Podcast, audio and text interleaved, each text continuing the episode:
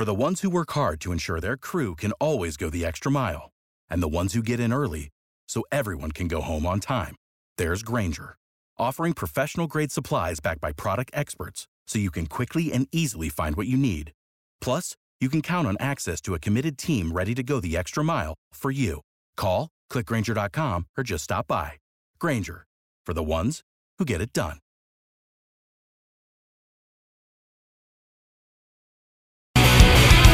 Uh, seems like a reoccurring theme is uh, with weather affecting motorcycle racing. It seems like we've been talking about it all year long, all season long, in different genres, whether it be flat track or road racing or motocross, um, off road. Woods race. And uh, yep, so uh, it was this past weekend was no exception in Mechanicsburg, Pennsylvania. The Harley Davidson Williams Grove Half Mile, presented by Appalachian Harley Davidson, uh, was scheduled to. Uh, they they actually moved it up in the program.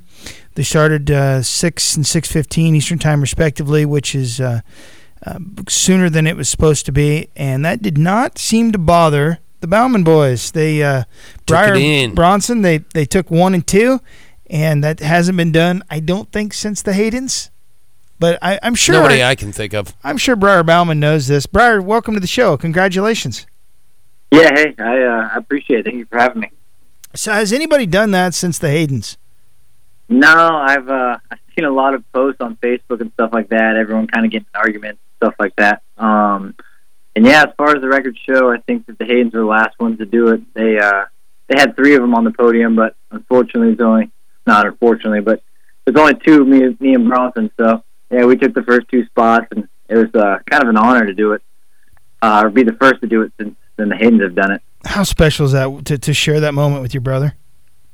it was actually more it was just an, it was mind blowing honestly once you know i was rolling around and i come off turn four and go across the checkered flag and i was pretty pumped up and i looked back and i saw 37 bronson and uh honestly the first thing that came to mind i'm like man did i lap him like did i it, it was weird just because i he'd been a little bit off all day and uh and then he comes rolling up to me and he's giving me the number two sign like he'd just taken second and i was i was kind of shell shocked i'm like no way I uh, rolled the rest of the lap, and usually I'm losing my mind, celebrating, going crazy.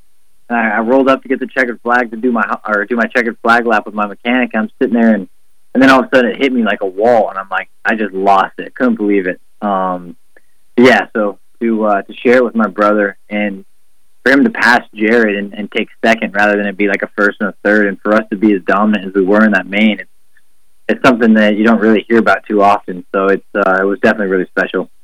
Yeah, especially uh, this season. Uh, you're the seventh different winner this year in AFT uh, in the twins class, and Jared Mees is the only guy who's won more than one.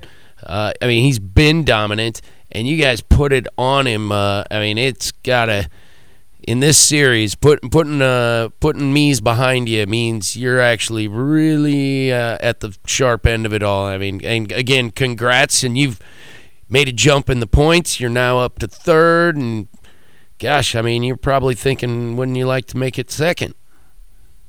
Yeah, I'm a I'm a ways out of second, and uh, the way the season's gone, we uh, we started the year out on on Kawasaki's, and and the new Indian motorcycle is is pretty insane. Honestly, they did such a good job uh, designing that that race engine and and putting together a bike that basically anyone there for a little while could go and buy and, and you know go and race and win on. Um, you know, I uh, I'm riding a bike that is pretty much stock. It is it's 100% stock besides the suspension, and uh, we just won a national on it against the factory team. So it shows how good the Indian is right out of the box. But yeah, just to be, you know, one of the big things I was telling my my team owner was I, I just want to be relevant again. You know, we were going through a, a phase where we weren't really making any progress, and we were missing main events due to mechanicals and stuff like that. So yeah, if I if there was any way I could end up second in the championship, it'd be it'd be incredible. But right now, I just want to finish the year strong on two uh, with two miles, and we got our our win. And I think you said we're the seventh winner of the year, and just be back in the mix with everyone week in and week out. It's kind of uh kind of been been great and a lot of fun. Well, Briar, and it's the second event in a row where you were the you were the best qualifier. So clearly, you're coming together with the bike. I mean, you're you're on the gas from the beginning of the event, which has got to make the whole night go a lot better when you know you're up front. Yeah, I actually, well, I, I in qualifying practice, I've been the fastest the last three rounds, and that was a TT in Peoria, and then uh, and then the mile in Springfield, and now the half mile in in uh, Williams Grove, and I had a lot of pressure actually, just because I've been been really quick early on, but not that a fourth at Springfield or a second to Henry Wiles at Peoria is anything to, to be ashamed of, because obviously they're both, you know, Henry at Peoria is he's won 14 of those, and, and Springfield's just a totally different animal once you get there and you get in the mix with guys like Brian Smith and Jared and Jeffrey Carver. They uh, they got those places pretty much unlocked. They they're so smart and they're good racers. They know what's going on, and I was just I'm just trying to learn, you know. So yeah, to be able to to seal the deal and go all the way through with it uh, in Williams Grove on the shortened program, and our main event was a little bit of a mess. We had a couple red flags due to incidents, and then we were getting some sprinkles during the red flag, and it was just uh, it was a drawn out main event, but to be able to finish it off and, and be quick on all these different disciplines is has been pretty good for me. It's a good confidence boost for sure. I want to touch on Henry Wiles a little bit. Well, first, he being behind Henry Wiles at, at Peoria is, is that's there's nothing. I mean, he obviously he's he's the king of Peoria, right? Um, and also, do you think he frosts his hair, or do you think he's like highlighting his hair? Do you think maybe he should cut that thing, or what is that thing? Is that his real hair, or those plugs, or what is that? What's going on with Henry? And I be well, first being being anywhere near him on the track, whether he has extensions for his mullet or whatever he has going on, bleach blonde. Or, That's awesome. it's intimidating nonetheless. The guy could have lots of love going on, and he's still going to win Peoria. Um, but yeah, man, I don't know. I, I've heard rumors that he's bleached it or not bleached it, but he did highlights and stuff like that. I think it's highlights. Yeah. He gets it prepped every week before he gets to the track. I heard he has it shampooed and conditioned or whatever you want to do at the, the local salon. But No, he doesn't. This Hey. is that's awesome. I can't No, wait to. It's working for him. He's, he's going good everywhere this year. He's second in the championship, and like I said, Peoria, he he could show up uh, with a shaved big Razor head. Or he could show up with you know, a full fluffy mane. He's he's going to be the guy for sure. And he's, you know, the interesting thing, not to blow his horn when we're talking to you, Briar, the man of the this past weekend.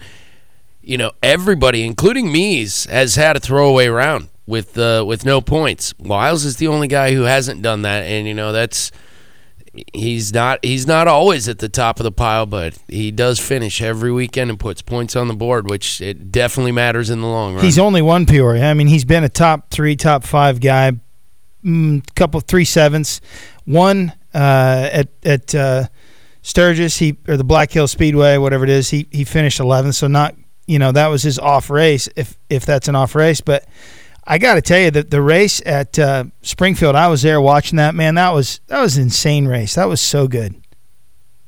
Yeah, yeah. No, Springfield. That's uh, that was one of the one of the first times I've been in the lead draft. There's always a couple guys who break away from the rest of the field, and uh, yeah, I mean, watching it was kind of weird. I got a bad start and kind of had to play catch up a little bit. It took me about ten laps to get up to the lead draft with those guys, and I felt like I had pretty good speed. But once I got to them, I kind of kind of went into man. I was just I was surprised. I just didn't know what to do. I kind of got stunned a little bit, and watching Brian Smith and Jared Mees go back and forth, I kind of as insane as it sounds. I'm a pretty big fanboy. I, I I follow these guys, and these are guys that I've always like looked up to and watched on the races, and all of a sudden I'm following around a, a racetrack that I went and watched them at growing up, and uh, I'm watching Brian Smith kind of do his thing on the mile Springfield. He's one of the more dominant guys there. Um, and Jeffrey Carver, like he, he has uh he has this confidence about Springfield that you see him when he's on the bike, like he'll roll you on the outside and cut down and, and just make these moves that you wouldn't typically see him do. And it's kind of like I, I you don't think about it when you're out there because you're you're going through the motions and you're racing and you're doing your your job, but it's like man, I, I'd imagine some of these things that are going down are pretty cool to watch from the grandstands or, or for a fan or a spectator standpoint because that's kind of what I was doing for 20 of the 25 laps. I was watching them do their deal and I was kind of like, holy cow, these guys are insane. But at the same time, I'm still kind of making my moves and kind of shuffling my my cards a little bit to see where I stood. But yeah, that's a, that's a racetrack everyone needs to try and get to because uh, it's always like that.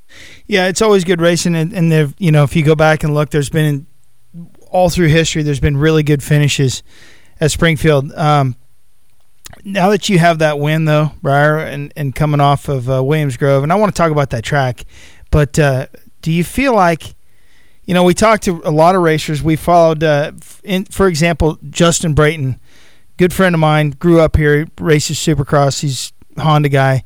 Um, there was a time when he didn't felt like he belonged up front, and he finally got his Supercross win this year at Daytona of all places. Yeah, awesome.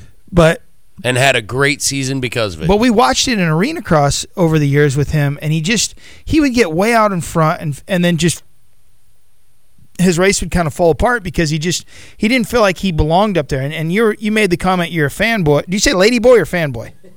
Fanboy. Okay, fanboy. I thought There it that's is. what I thought you said, but Get it okay. So yeah, yeah big big jump there. I'm teasing, Briar. Um, but you say you're a big fanboy, so you think about you know it's like, do you now that you've won and you've you've beat all those guys, do you feel like okay, this is where I belong?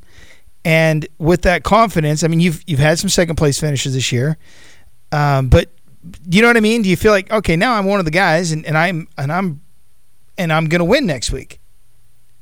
Yeah, yeah, no, I mean, it's weird because even though I got fourth at Springfield, that was kind of like the turning point for me. Um, I had the same turning point last year. You go out like at a place like Lima, and for me, that's where I won my first race last year on the Twin was Lima, Ohio, and it rolls over for you. You just kind of have this. It's weird because it's like a switch, and uh, it's crazy how one round can change your entire season. Um, and yeah, last weekend in uh, or two weekends ago in Springfield, a lot of people kind of kind of chalked me down as not so good on the miles. And I went out and I was, you know, I fast qualified. I had the fastest heat race and the fastest semi, and even taking fourth in the main event and being right there at the at the line was kind of like a win.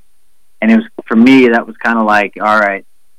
Throughout the week, I just kind of had it chalked down in my mind, like, all right, these guys didn't think I was very good at this place um, at a, at, a, at one of the miles, and, and now we're going to a clay half mile where I've always been pretty good. It's, I think they're uh, they're they're going to be really surprised on what we show up with and where we're going to stand at the end of the night. And yeah, it's just one round. It, it just puts you in such a different mindset. You uh, all of a sudden when you're rolling out for practice, you're not thinking, all right, I want to see how far away they get from me. You're you're kind of thinking, all right, where am I going to pass them at? And just kind of turns your whole day when you get to the track into into the, the competitiveness that you need to have every weekend as far as a winner rather than just a guy that's getting through the night. And uh, yeah, it's, it's a big deal. Um, I know I was in in Daytona when Justin Brayton won, and I know I know the feeling. It, it changes your whole outlook on what you're doing at the track every weekend.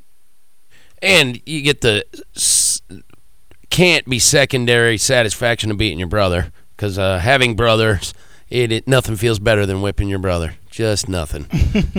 No, there there isn't anything. I mean, he uh, he tried giving me some grief this week. He's actually been staying with me over the last couple of weeks, so that's pretty fun. And we we rode to the track together. Um, he was staying with me and Shanna here in Pennsylvania just because we're pretty close to the track, and and it was kind of insane that uh, that him and I rode to the track together. And it's not very often the guys who go one two in the national, let alone are they brothers, but go to the racetrack and had spent the week together before and uh, he was trying to give me some grief that oh man I was rolling up on you about halfway through or something. I'm like ah man no I was kind of kind of easing off her like you know, just kind of bring her home. So I Yeah. don't think that you anything at all.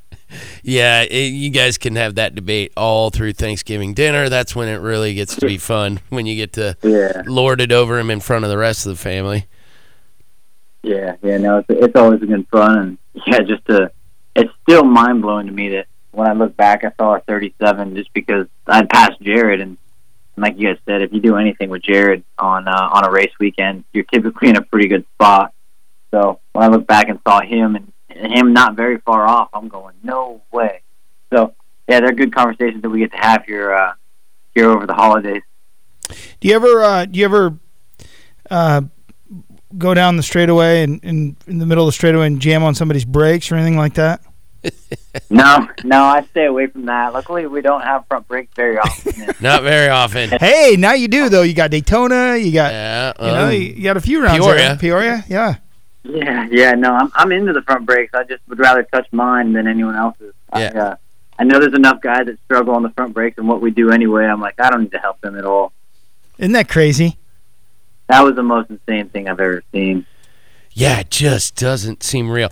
So you got the big grand awards party coming up in Manhattan next month. Are you are you stoked to be going to that? Are you going? I assume you're going. You know, you you definitely will be uh, near the near the head table. I'd imagine.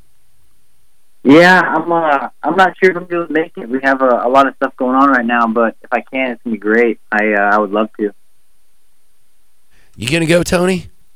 Mm. Manhattan Mm. flat track party. Mm. Didn't Carr say he was gonna get us tickets? No, Was to here? no. it's I tough don't- to get taped out of that guy, man. I would. I would like to. Yeah, no, I'll. I'll be there. I, I just like to give him a hard time. Um, yeah, that'd be fun. It's it's cool that everyone kind of cuts loose a little bit. You know what I mean? There's a lot of there's a lot of serious guys throughout the year, and I mean, I'm actually one of the probably the least serious as far as as on race day. But uh, but yeah, once you get to that party, it's kind of funny to see guys like Jared who are always so so uptight, all business. of cut loose. Yeah, all business. Not today. Yeah. Those are the guys that have like two drinks and you have to hold their hold them up and Oh yeah. Hold their hair for them. Yeah. they, Dude, I give him a hard time because he'll have two Coronas, and he is just like. on the floor. Like yeah, ready to win another national. I'm like, relax, guy. Like he's he's that guy. This is the party. This is the party. We got a we got a little bit of an off season here. There's a, there's supposed to be an off season. Yeah, the the guys who don't. I Tony and I are seasoned veterans. Uh, not so much about the racing, more about the uh, after bench racing sessions and uh, I do yeah. better at the lake these days. uh, and the lake. I'm also becoming quite the veteran of the lake, and my boat doesn't float without beer on it. I found out the hard way the other day. So oh, really? yeah, it just won't float without it. Uh, yeah, no, that sounds good. Yeah, guys, uh, guys who don't drink, professional athletes, in other words, guys who don't drink religiously, uh, like my Irish self maybe does. Yeah, it's funny how quickly it how quickly it affects them. You know, and it's really not something I can even brag about. So what do you what do you have? Two races left? Yep, yeah, we got two more races and that's over. Canterbury and Meadowlands. Yeah. What do you, you East look forward to those? Yeah. Well, I've never. I know that they raced in uh, in Minnesota quite a few years ago. I think it was six six or seven years ago, and I I didn't get to ride that track and and uh, the final round. Um, it's our first time there, so I'm looking forward to it. You kind of go online, you look up on YouTube or whatever uh, the whatever races they had there, what the track looks like, and Oh It yeah, looks like the, yeah, you kind of some of them are you can go on and watch some horse races and get into that a little bit, but I watched give you- uh, snowcross there back in the late '90s, Canterbury, There Shakopee. Is it in Shakopee? Yeah, Yeah, that's that's yeah. where it is. Yeah, I've been to that track a couple times. So uh, Indian Motorcycle Minnesota Mile in Minneapolis, Minnesota, very close to Polaris. Yeah. I, I got to believe there's going to be a pretty good party for everybody that's on an Indian. Uh, I mean, I'd hope so. I uh, being that close to the headquarters, and there's a lot of dudes on Indians at this point, so it's going to have to be a pretty big party, I think. Is there uh, is there a really good uh, celebration. like uh, contingency for you guys on Indians? Yeah, yeah. Actually, Indians done a really good job. I mean, just they uh, they've been actually first class about everything they've done in American flat track with the bike and with the contingency program and, and staying true to their word and just yeah, everything has been really really crazy since since I made the switch from uh from my Kawasaki and, and hopped on the Indian full time and just seeing how everything goes over and how well the bike was built contingency everyone that you deal with from S&S to uh, to Polaris, they're they're all great guys, and it's, it's been really cool working with them. How is it from uh, you know a, a relatively smaller effort? Like you said, everybody's getting on the Indians. Are they uh, proven to be reliable enough that you, know clearly the entry price we, is relatively well known? Are they holding up? Are you going to be able to get a couple seasons out of it? Two? Are we talking two seasons and then it's start over again, or is is the bike? I mean, giving you the sense that you're going to be able to race it for a while? No, they uh, they did a great job. Um, I think that as long as they're well maintained, just simple simple uh, maintenance on the bike, you and you're gonna get a lot of time out of the thing. They say that you can like as far as race time, you can put ten hours on one of them, and ten hours for us is like probably twelve races. I mean, I, I and that's probably not enough. Honestly, I don't even know how many how much time we put on our bikes when we're at the track. Um, and they say they say 12 hours to just a top end or 10 hours just a, a top end rebuild. So, yeah, I mean, I've been running just we have two my team has two Indians, um, and we've stuck just the one. They rebuilt it once this year, and I've only raced it, I think, seven times now. And they rebuilt it before Springfield just to be safe because those are the measures they used to take with their old brands, and uh, they were just, you know, they're on the cautious side. We could have got a lot more racing out of ours, and And S&S did a great job of building, you know, durable parts. Everything seems to hold up really well. We jumped them at at, uh, at Peoria like crazy, and, and we're hammering those things, and they made it through the day without even thinking about, you know, breaking apart. So, yeah, just all around incredible bikes. I think that the entry price definitely scared everyone a little bit, but it's uh, it's a great bike. Well, Briar, congratulations again, and tell your brother congrats too, would you? Yeah, no, absolutely. I appreciate it. Thank you. Tell Shannon we said hey. I will definitely. Thank you. All right, we're going to take a break. We'll be right back. This is Pit Pass. This is Vicki Golden. I was just on Pit Pass Radio. Check. I'm a grown up. Me too. Yep, me too. But you know, these days being a grown up can really suck. Luckily, we're grown ups who grew up in the coolest generation. We had video arcades. And also some of the best TV and movies ever made. We lived the origin of awesome consumer electronics. The list goes on and on. Yep, Generation X. exactly. And we're Gen X grown up. Every week, the Gen X Grown Up podcast explores media, tech, toys, games, and more from both yesterday and today. through the eyes of Generation Xers who absolutely love that stuff. You can find us on iTunes or wherever you get your podcasts. Or find us on our website, genxgrownup.com. Life sucks as a grown up. All right, I think that was good enough? I, I hope so, man. I'm tired. Who listens to a promo on a podcast and then goes and listens to a different podcast? right. I, I, I've never done it. no. right.